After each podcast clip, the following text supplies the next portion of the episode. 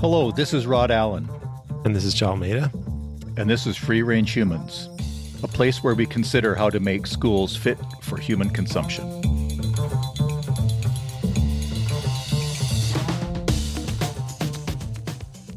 Ait squale siem na siea, ait nishqualwin quinus elam nala. Welcome, my respected friends. It's good to be with all of you.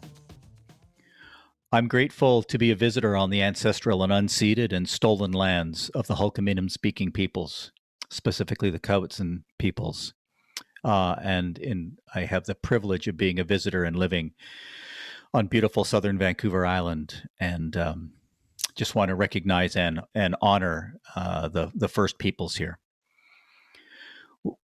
Today, Jal, up here in Canada, is Indigenous Peoples Day. It's a national uh, uh, day where we recognize and think about um, the indigenous peoples whose lands uh, we currently uh, share. And it's uh, it's it's growing in its uh, stature as as a day of recognition and and in its importance. It's fitting and it's timely that that we that we do this. Yeah, very much so. I've been fortunate to have the chance to work with you, Rod, and also our guest today, Kevin Godden, who Rod's going to introduce in a moment, uh, through our work on the Deeper Learning Dozen, which brings uh, myself and other visitors from the US to British Columbia. Um, and it's just been very striking to me in British Columbia the way in which Indigenous people uh, are, or at least can be, uh, recognized, in which Indigenous knowledge can be uh, knowledge that all students are expected to learn. and then coming back to the US and seeing the way that Black, Latinx, and Indigenous students here are treated. We're we're just moving from the idea that uh, y- you know key parts of our school system and our culture that they need to be reframed from deficits to assets. Um, and so it's just been really um, warming for me to be um, in communication with the two of you and to have spent some time in Canada. Not that there aren't significant struggles there for African Americans and for Indigenous people. But I'm glad to be with you on Indigenous Peoples Day. Thank you. Yeah, it's it's um it's it's just so timely, and of course, you're right. We have we have many issues still to work through, but uh, I, I, think we all commit to being part of the solution moving forward. Um, and I think that's one of the joys of of uh, being in this profession, uh, being being an educator at this time is is um, we get to participate in is as we work to solution as we work to a, a more reconciled future and, and, that's a that's a great honor to be in to be in that position i'm going to introduce our guest and and kevin uh, you may want to want to jump in on this on this part of the conversation um, Dr. Kevin Godden is the superintendent of schools for the Abbotsford School District, a large suburban community just outside Vancouver, British Columbia. Kevin is one of the most transformational leaders I know. He has created a culture of curiosity and innovation focused on deeply understanding and acting on the needs of students. Kevin, welcome to Free Range Humans.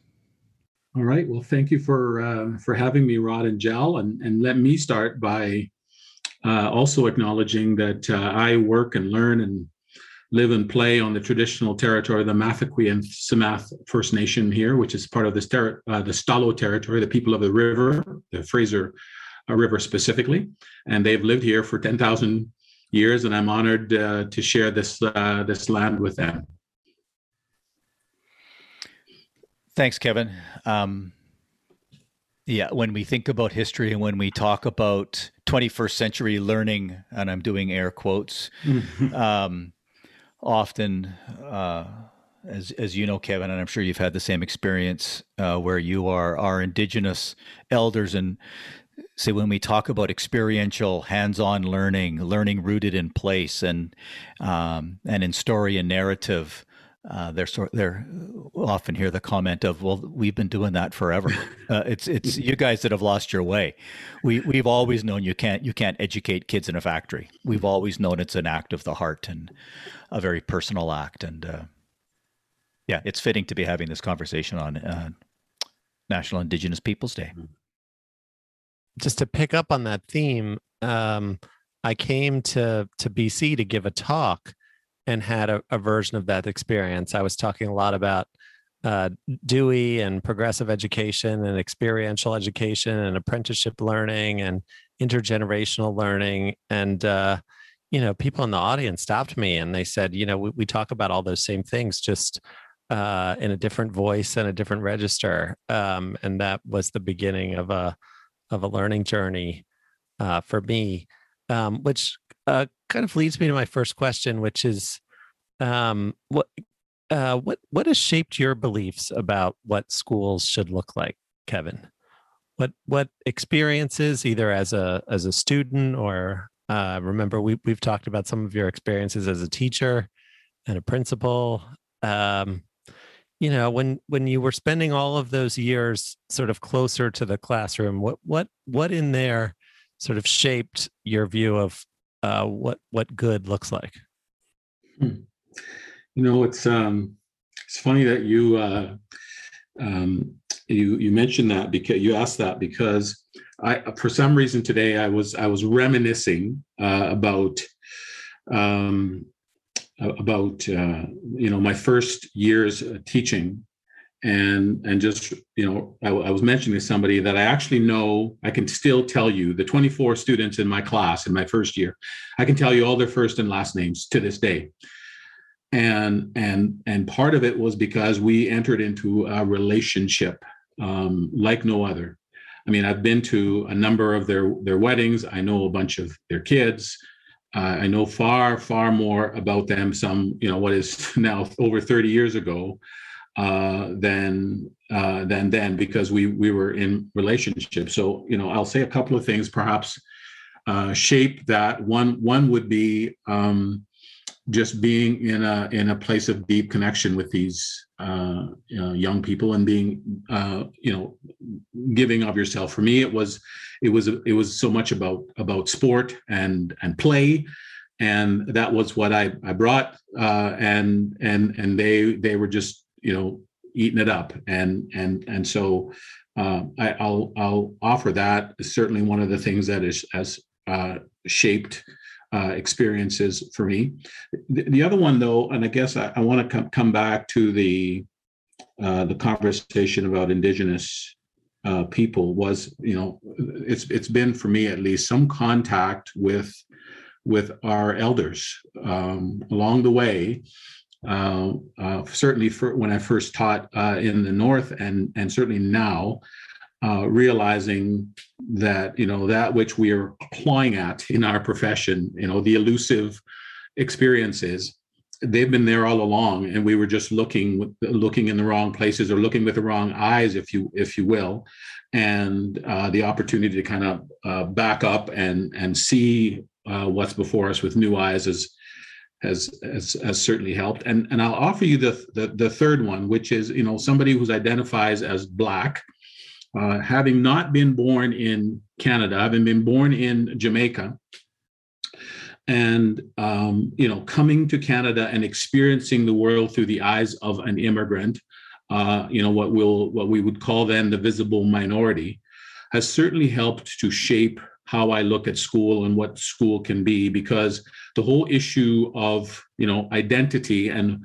you know who I was as a young black child in a in a you know single parent home struggling uh, was well kept to well hidden and wasn't a part of my my experience. And I and I have always felt that uh, you know that was part of what what helped to shape my affinity for the the silenced kids um, because I felt that there was more. And uh, you know I had a special place in my heart for those kids who really didn't have a chance to show who they were and what they were capable of. So, yeah, you know, I would say that those are the things that helped to kind of shape my idea of of of what school was and could be. There's there are several others, but I'll I'll stop there. Kevin, you you haven't typically, uh, uh, as long as I've known you, which is uh, probably longer than we would both like, but um, t- you you haven't you haven't typically over the years talked much about race um, and and and how that has has affected your you professionally and personally and so on. Um, but but you're doing that more now. Is is, is that? Can, can you comment on on that a little bit and and um, your work uh, as as an ec- a champion of equity, uh, certainly seen in your district, certainly seen in the province.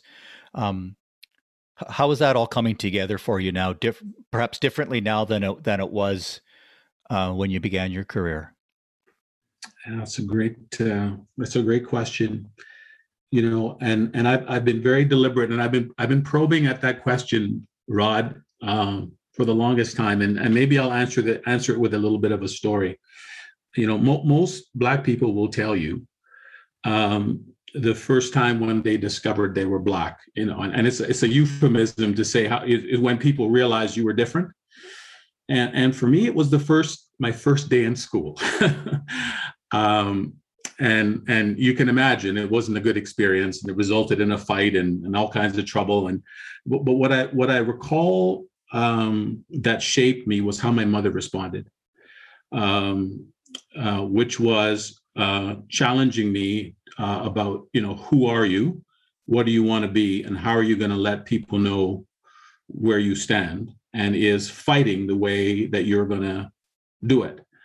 And and you know she she she she didn't suffer fools lightly uh, and didn't ask a lot of tough questions didn't give a lot of answers but i think i knew what she was kind of talking about.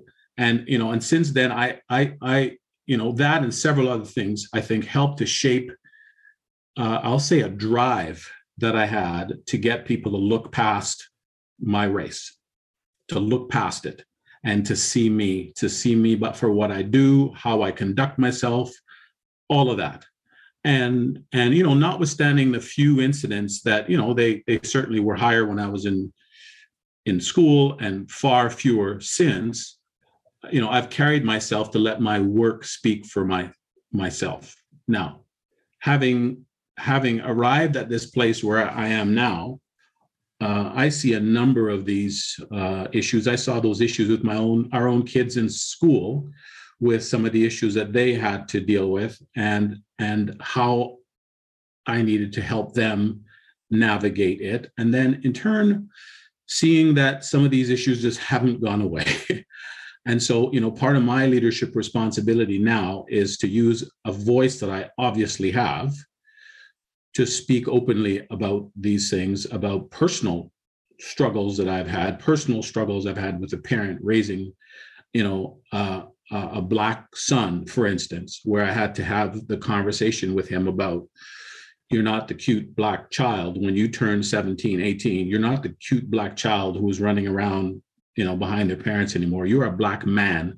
And in this world that means something different uh, having to have that kind of conversation with your kid and then telling people that I had that conversation with them, what I realized uh, was the, um, I'll say the responsibility I now had to add to the discourse to say that, you know, my own road certainly wasn't easy, but I need to speak up for the voiceless.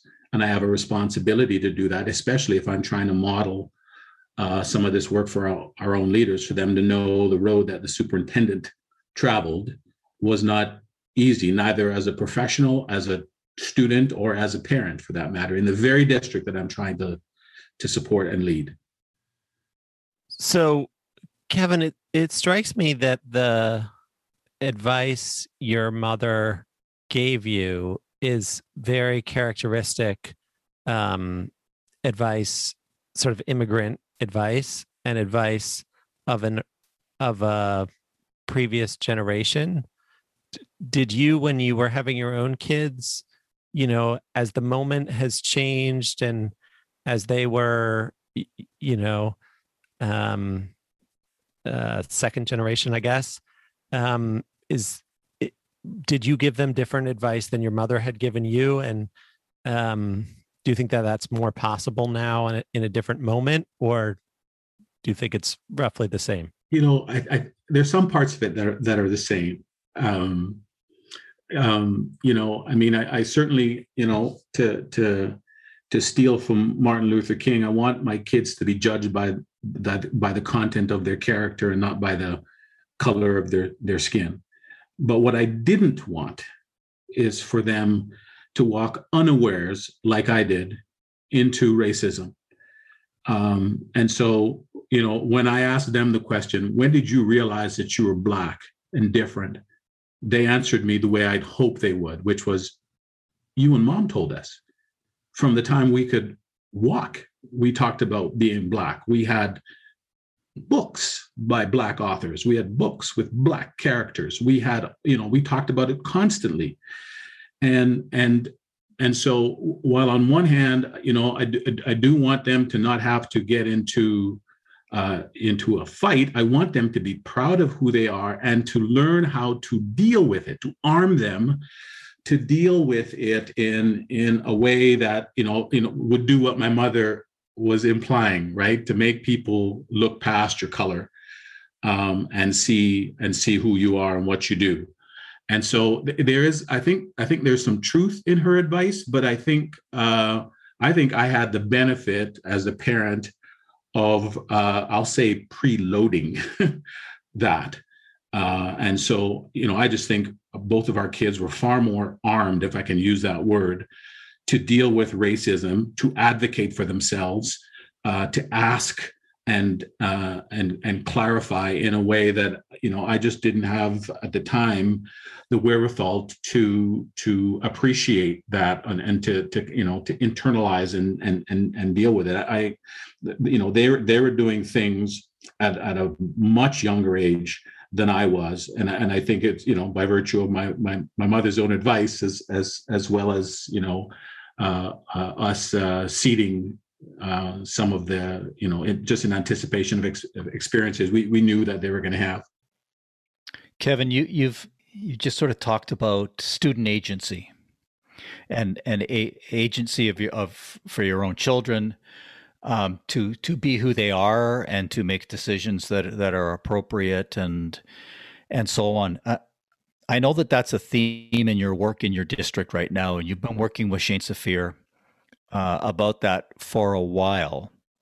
H- how is that affecting the work in your in your district? Can you talk about that a, a little bit? What like what are the kids talking to you about?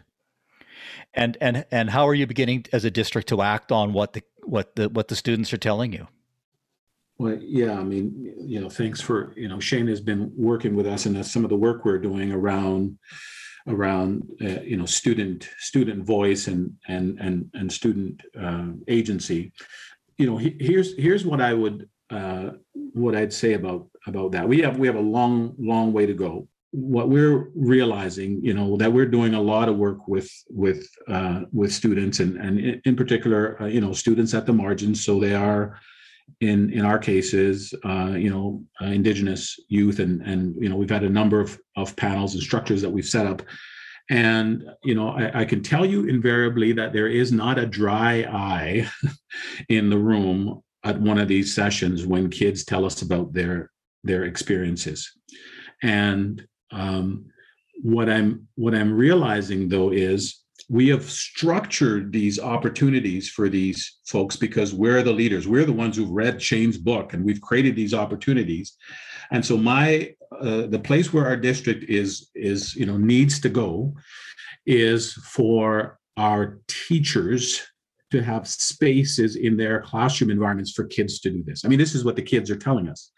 It's quite interesting because what they will tell us, the places where they feel most valued, most engaged, most locked in is in these places where their identity is allowed to surface where you know where they get you know they get to be black they get to be indigenous they get to be and it's honored and respected.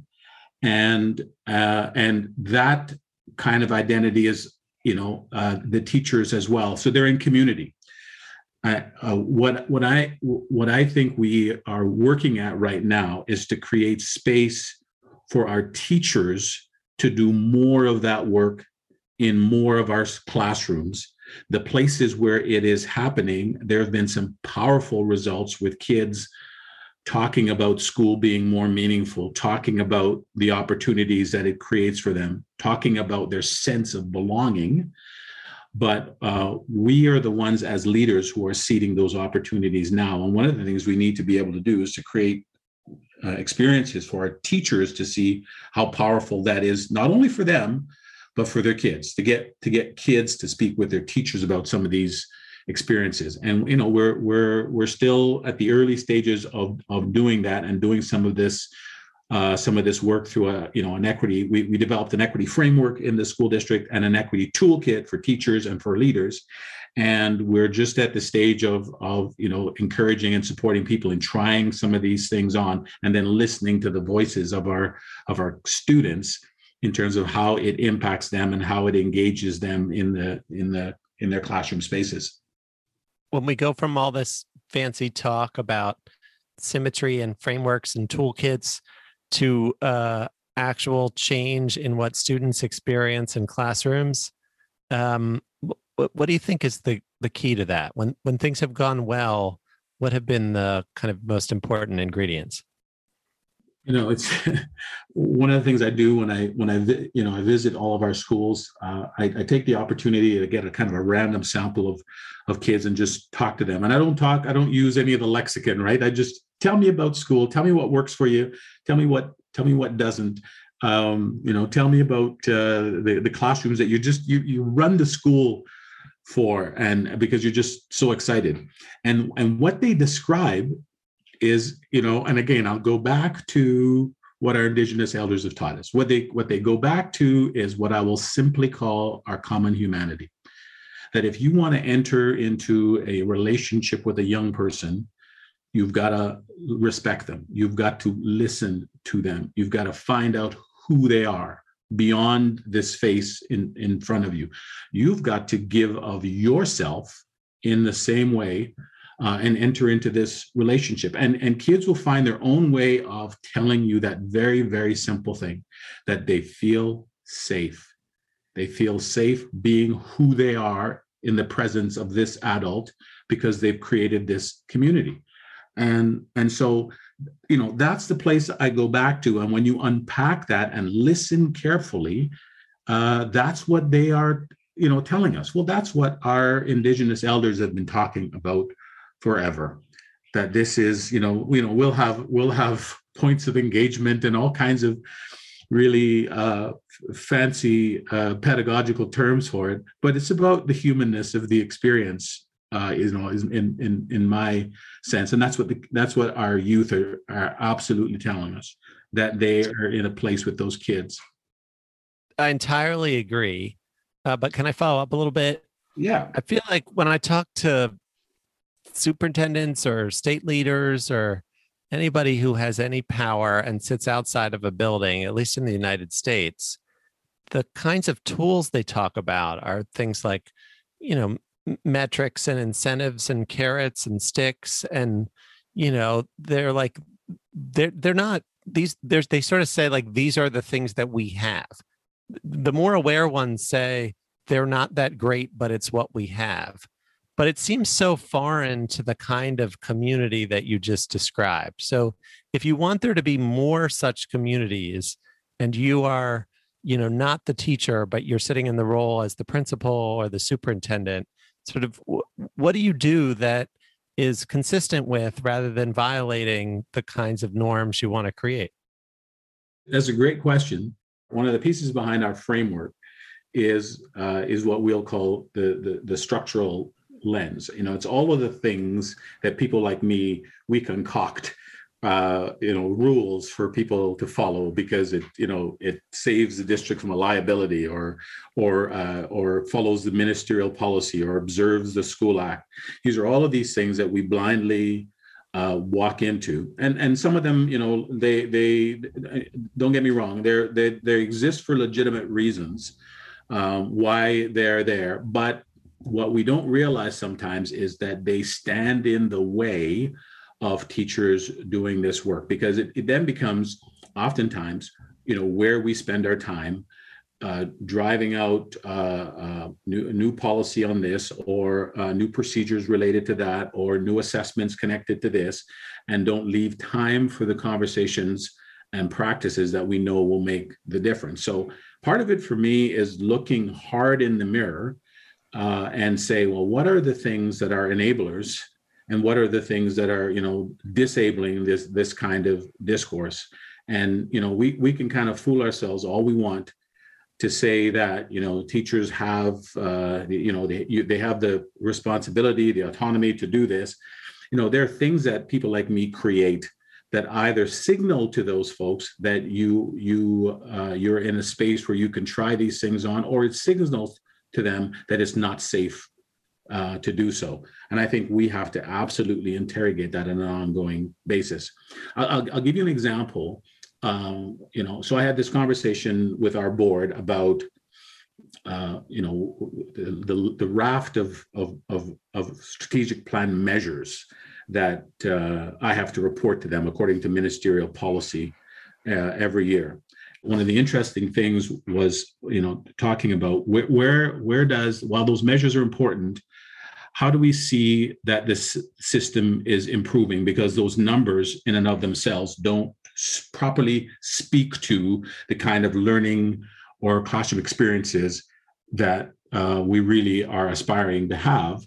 And and you know one of our trustees says you know they exist in story they exist in, in in these examples told over and over again of great things going on in different classrooms. And there is no number that you can create mr superintendent that can tell me that.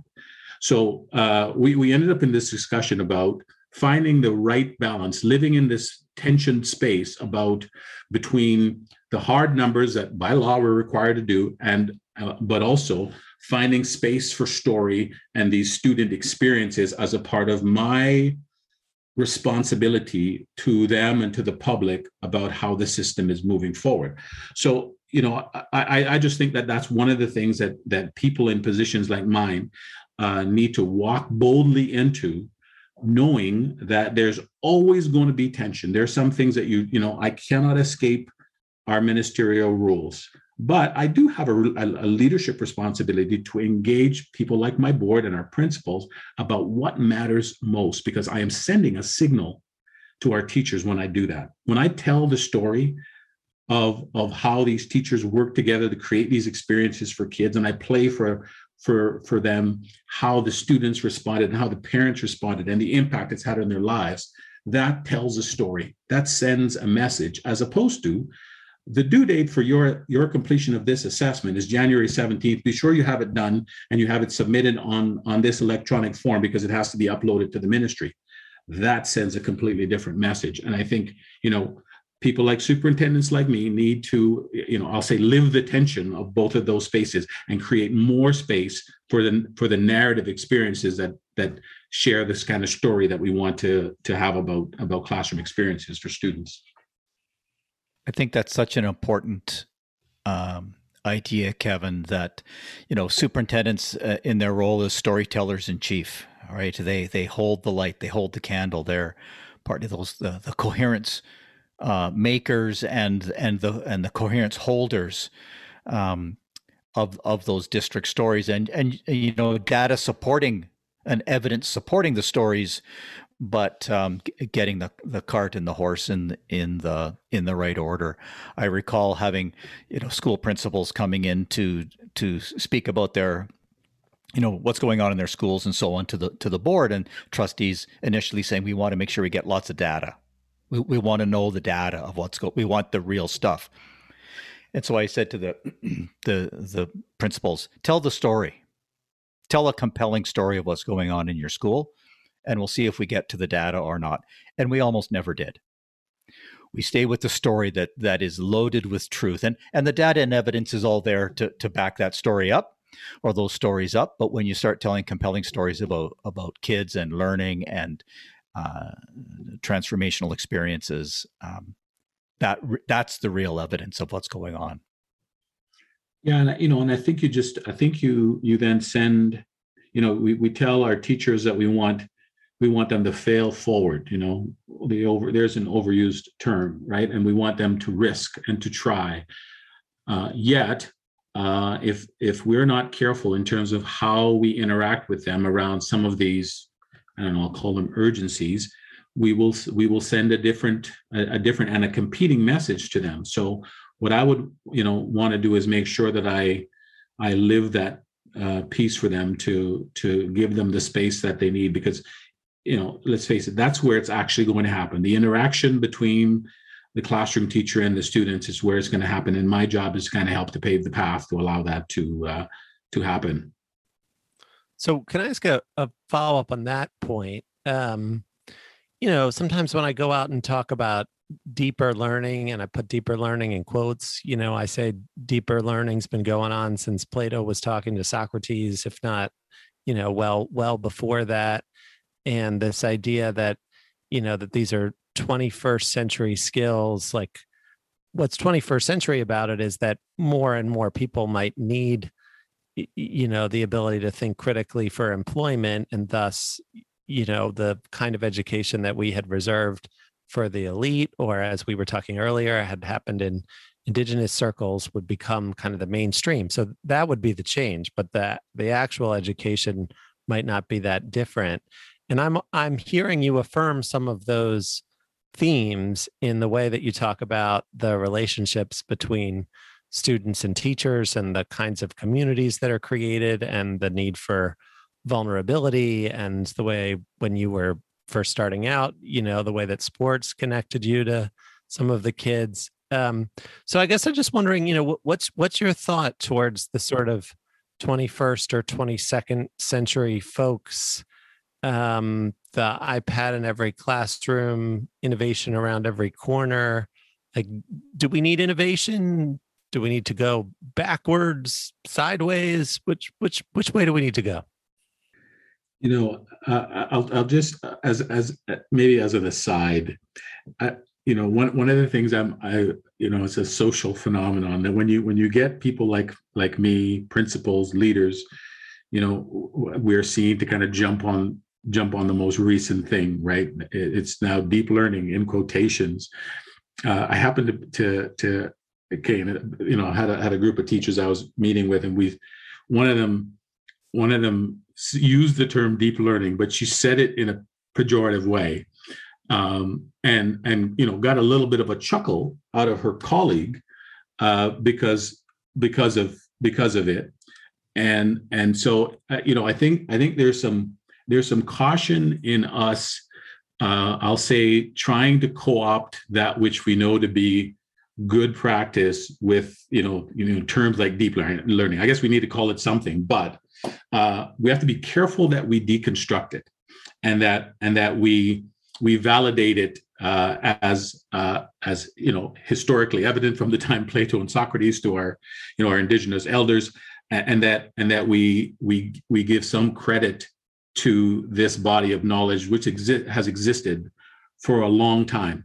I, I, think we, we, we, you know, when we when we come out there, we throw out the new term. It used to be personalized learning or 21st century learning, whatever it is, uh, we, we can sometimes get a little careless in, in doing that. So what I try to do is kind of back away and look at some of the critical uh, pieces, which I know our system does well, and some of the critical pieces which I think we need to round out some of the practices that we're we are looking for. Um, you know, case in case in point, uh, you know, we we've you know we've uh, we've we've seen many of our secondary uh, teachers do some incredible work around creativity around the creativity competence and and you know uh, you know very proud of of their work. And yet we might see uh, in in that same environment perhaps uh, less focus on student identity. And so you know one of the things that we might uh, then engage our teachers in is in some conversation and practice about how we might deepen the students' experience by connecting it more concretely to some of their some of their lived experiences. So, you know, I I I, I think that's one of the places that we need to go because as long as we continue to try to name it and name it with one word, as opposed to uh, creating spaces for people to talk about it and look at it and share it share some of the critical features we're going to get stuck and and it'll become a swear word again and i think is going to get tossed out uh, until it gets replaced by another word. Yeah when you when you brand things like that i think you're so right kevin. When you brand I- ideas um, or re and or rebrand ideas um, you get to the place as well where people go oh deeper learning i did that last year. This year we've moved on to um, you know personalized learning or whatever it might be as opposed to staying with those deep fundamental basic ideas that are so important to how we how we should be thinking about about you know designing learning experiences for our young people I mean, one reason I like, I have a very ambivalent relationship with the term deep learning. Um, but one of the reasons that I like it is because it suggests that there is no end.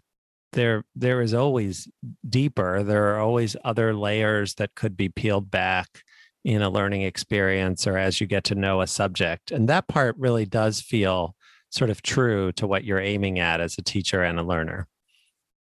Yeah, absolutely. And, and you know, in BC, as, as Kevin alluded to, you know, we talked about personalized learning, but then realized we were sort of falling into that trap. And so it became personalizing. How do we increasingly personalize learning experiences for kids? That's a great conversation as opposed to, yeah, I personalized it, period.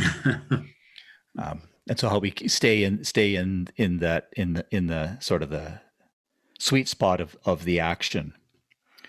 Kevin, you, you've talked before about um, your response to the pandemic in relation to these key fundamental ideas and about sort of not getting not getting lost in the pandemic conversation not using that to derail all the the the the the, the progress and and the and the and the conversations and the the you know that were happening in your district.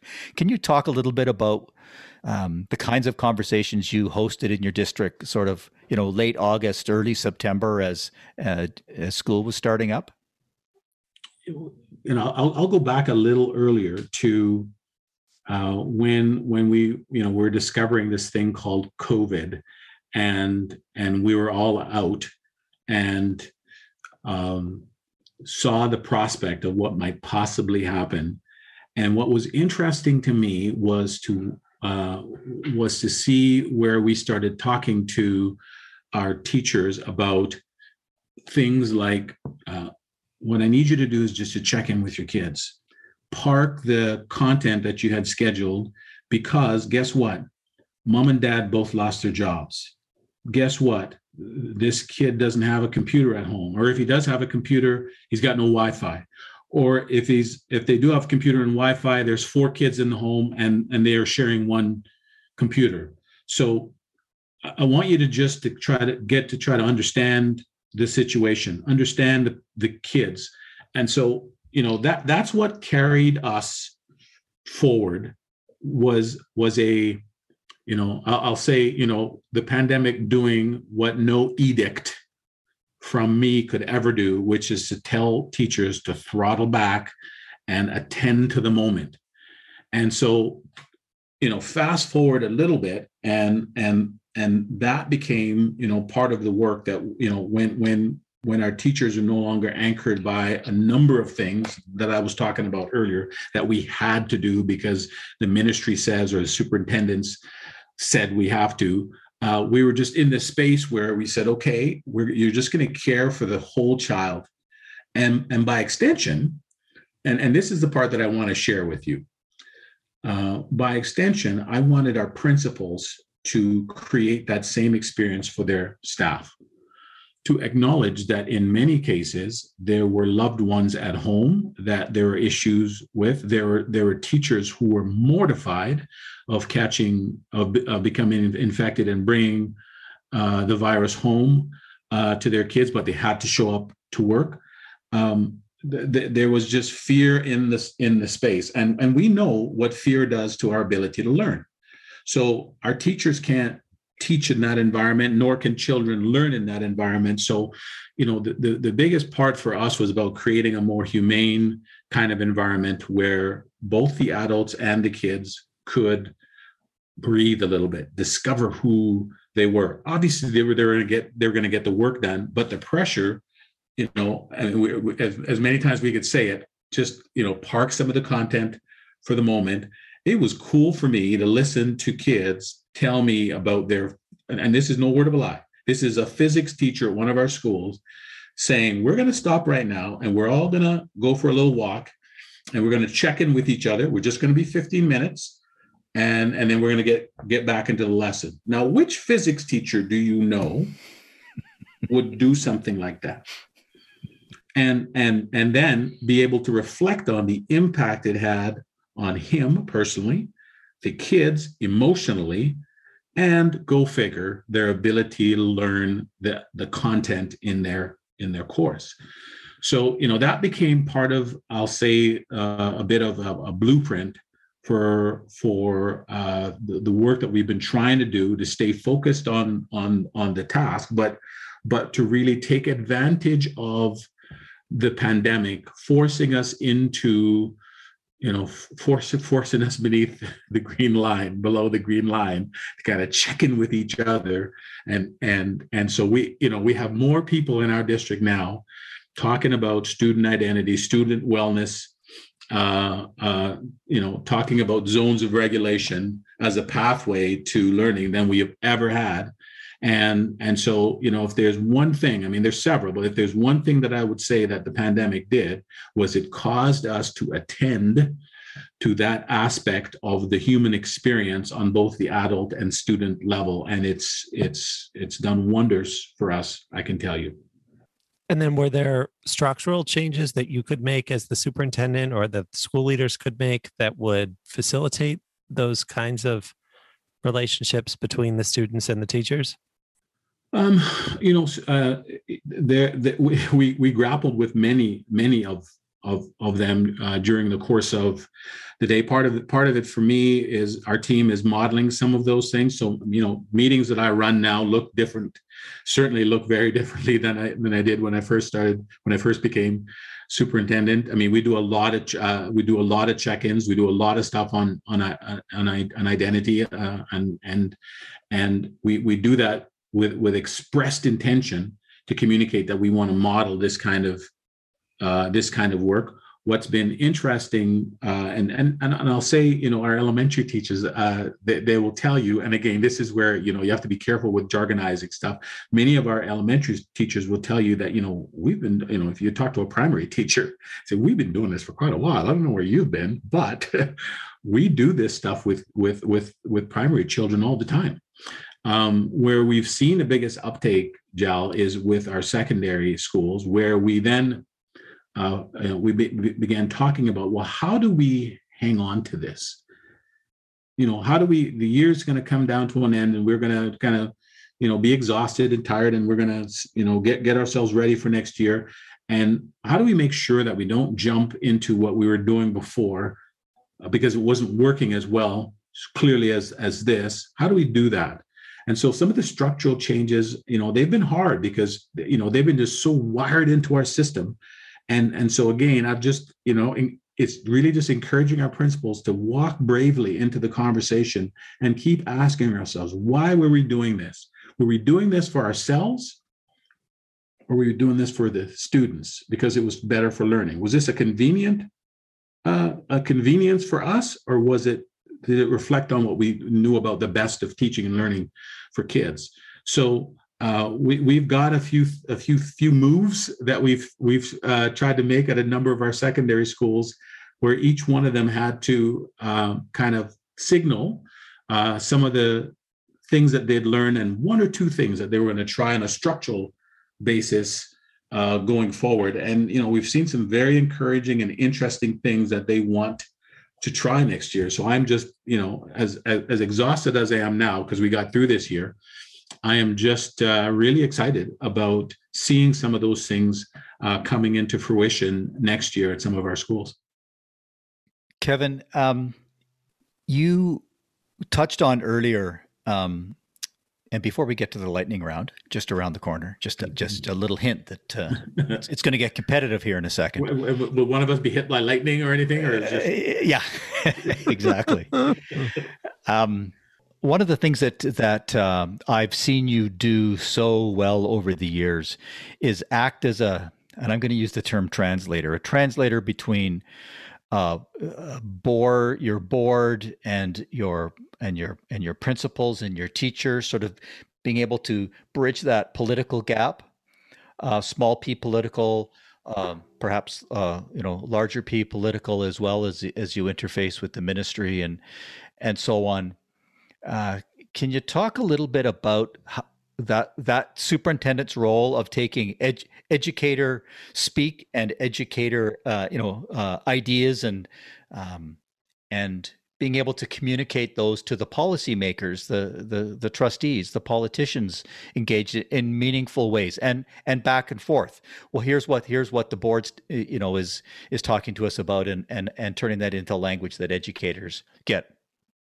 Uh, I mean, I will give you a little story. Uh, my my old board chair um, you know, we, we'd have these uh, planning sessions and, and with her blessing, you know, I'd, she'd kind of turn it over uh, to me and, you know, depending on what it was, uh, I would, I would, uh, you know, be putting together a little program for, for the day. And, and uh, um, I, I forget what it was we were talking about specifically, but it had something to do with our, our strategic plan. And, and she turned around to me after I finished this whole piece and she said, you know what, you are such a teacher and, and she meant it she meant it uh, kind of tongue in cheek um, but but what she pointed to was was something that you know i think uh, as superintendents we must never forget uh, which is that's what we are. And and so i i remind our team often of this that that you need to think like a teacher because that's what got you here.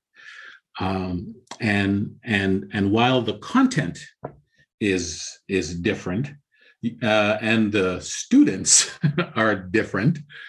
Um, you know, good practice, the human experience, it's it lives on, it's real, and so that's what that's what we do, right? And so, uh, you know, I, I I never apologize now when I when I I walk into these sessions with the board where I say, I actually say that now because what my board chair said to me. I said, "Can I be a teacher here for a, a, bit? Can you can you just hand this one to me?" And then I would go out and do do my thing. So uh, I, I I I offer that perhaps as a way for us to look at uh, this this work, be it pedagogical or political. I think people who work in our space uh, will do well to remember that we are acting in service of children and that the skills that we bring that we brought to children certainly you know shifted in terms of audience in terms of experiences um, can be brought to this space uh, when we are working with the politicians and and and and so on. And uh, you know i'll i'll uh, you know I'll, I'll never i'll never apologize for for still being a teacher at heart. And i think that's one of the things that we we need to do. And i encourage uh, I encourage our team members in their interactions with uh, with uh, you know my my team members with their principals to bring the teacher out in you and think of this uh, as a teacher would because the path might well be there right in front of you as opposed to you thinking about this like a a politician or b a senior manager or the or the senior strategy leader that's not the space i think we ought to be that's not the way i think we should conceptualize uh, our work. So you know i'll say kudos to my old board chair for pointing out something to me which i think you know pointing out the obvious i guess uh, which is you know think of your work like a teacher because that's that's the noblest endeavor and the way to look at uh, you know the, the the the human side of the work. Uh, we are moving on to the lightning round and Jal I, I think we need to get some you know really exciting music for this this portion of the show um, to to get people's adrenaline and get our guests' adrenaline just pumping uh, for this for this next uh, exciting edition of the lightning round. Uh, duly noted, and uh, Gino, our our fearless producer, um, we're going to put him on this task, so you may hear music in our our future lightning rounds. Um, all right, Kevin. So um, the premise of the lightning round is You've spent all this time giving very thoughtful, considered, somewhat lengthy answers. And now we just need brief, provocative uh, thoughts, but don't get fired. Um, so um, here's question one What's one thing that most people in education think is right that you think is wrong? That that that rigor means more work. Hmm. No, I could yep. I could expound, but I, if this is a lightning round, then lightning then round gonna... means like thirty seconds. So give oh, us 30 a few seconds. sentences right. on that. Okay. Yeah. I mean, I've been I've been in I've been in that conversation with many people, right? Who who would question um, question this idea of of deep learning as soft, and and and and being in the company of kids who are passionate about something uh, deeply exploring answers to important questions to me is about rigor and not about volume uh, uh, and, and, and, and nor does deep learning signify a loss of, of rigor. Yeah. Uh, when sarah and i were doing our work we thought that sometimes people mistaked uh, faster for deeper especially in high schools. You know the more topics you covered the deeper you must have gone when op- often it was the opposite. Um, yeah. Education brought to you by the makers of Trivial Pursuit. Kevin, what's one thing in education that you've changed your mind about? Hmm. Wow, the advisability of being on this podcast, perhaps. Yeah, yes, yeah. Well, yeah, that's one for sure. Uh, something I changed my mind about. Um, you know, uh, there's a number. There's a number of things that I, I can.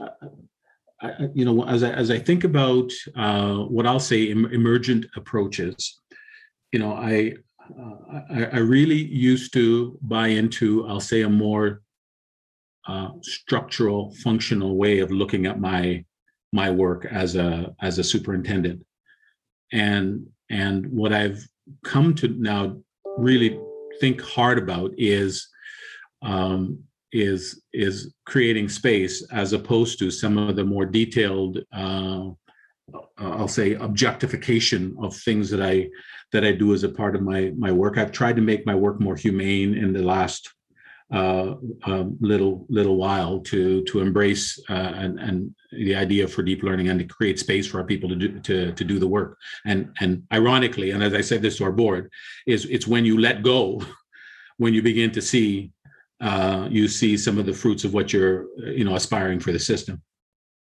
Uh, last but not least what field or domain outside of education should we look to for inspiration? What is worth emulating and why? Well you know the easy answer to this might have something to do with the raiders but but that that would probably you know that would just invite ridicule. Uh, so, remember it's worth it's worth emulating um is this the the kenny stabler raiders or? yeah that it would have to be the the yeah the jim plunkett kenny stabler but for sure yeah um uh, you know um i mean and and because of because of of of of you know my love for sport i mean it would be easy for me to pick uh you know some other discipline but i'll, I'll start with sport and i'll pick on basketball um, uh, basketball uh, season is on is on right now. But but but what I love about basketball is is is the space that uh, there is in creating opportunity for people to shine and different people to shine in different ways at different times depending on context you know it's the classic imp- uh, improv- improvisational sport and uh, I, think that you know if we want to see more creativity and innovation in uh, in some of our classrooms, uh, you can create space on a team uh, and at the same time create opportunities for individuals to improvise and and show you who they are. So you know basketball basketball can be a great metaphor for for some things that we need to do in in in the educational space. Uh, as you know, Kevin, I'd love to unpack that one at great length sometime. We should do a pure uh, basketball education crossover podcast at some point. Um, was that was that intended? Was that purposeful? The crossover reference? Very good. I'll take it. Kyrie Irving would be impressed. Off the glass.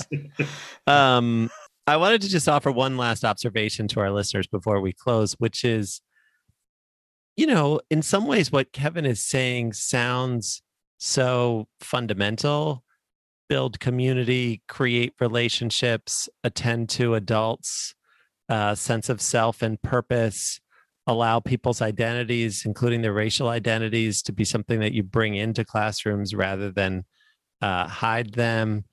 Um, and it's it, so, in one sense, it's so fundamental, but especially at the leadership level, it's so rare to see people so forthrightly uh, talking about those things. They they hide behind, you know, plans or five year objectives or other kinds of fancy language that people can't understand. And as a result, it constrains or, as to use your word, signals the wrong things for people closer uh, to the ground. So I guess what I'm trying to say is that even though it sounds so reasonable, it's actually much more countercultural than it looks, especially coming from a leadership position. And I think that's part of what has allowed Abbotsford uh, and other places you've you've been to uh, to move so far.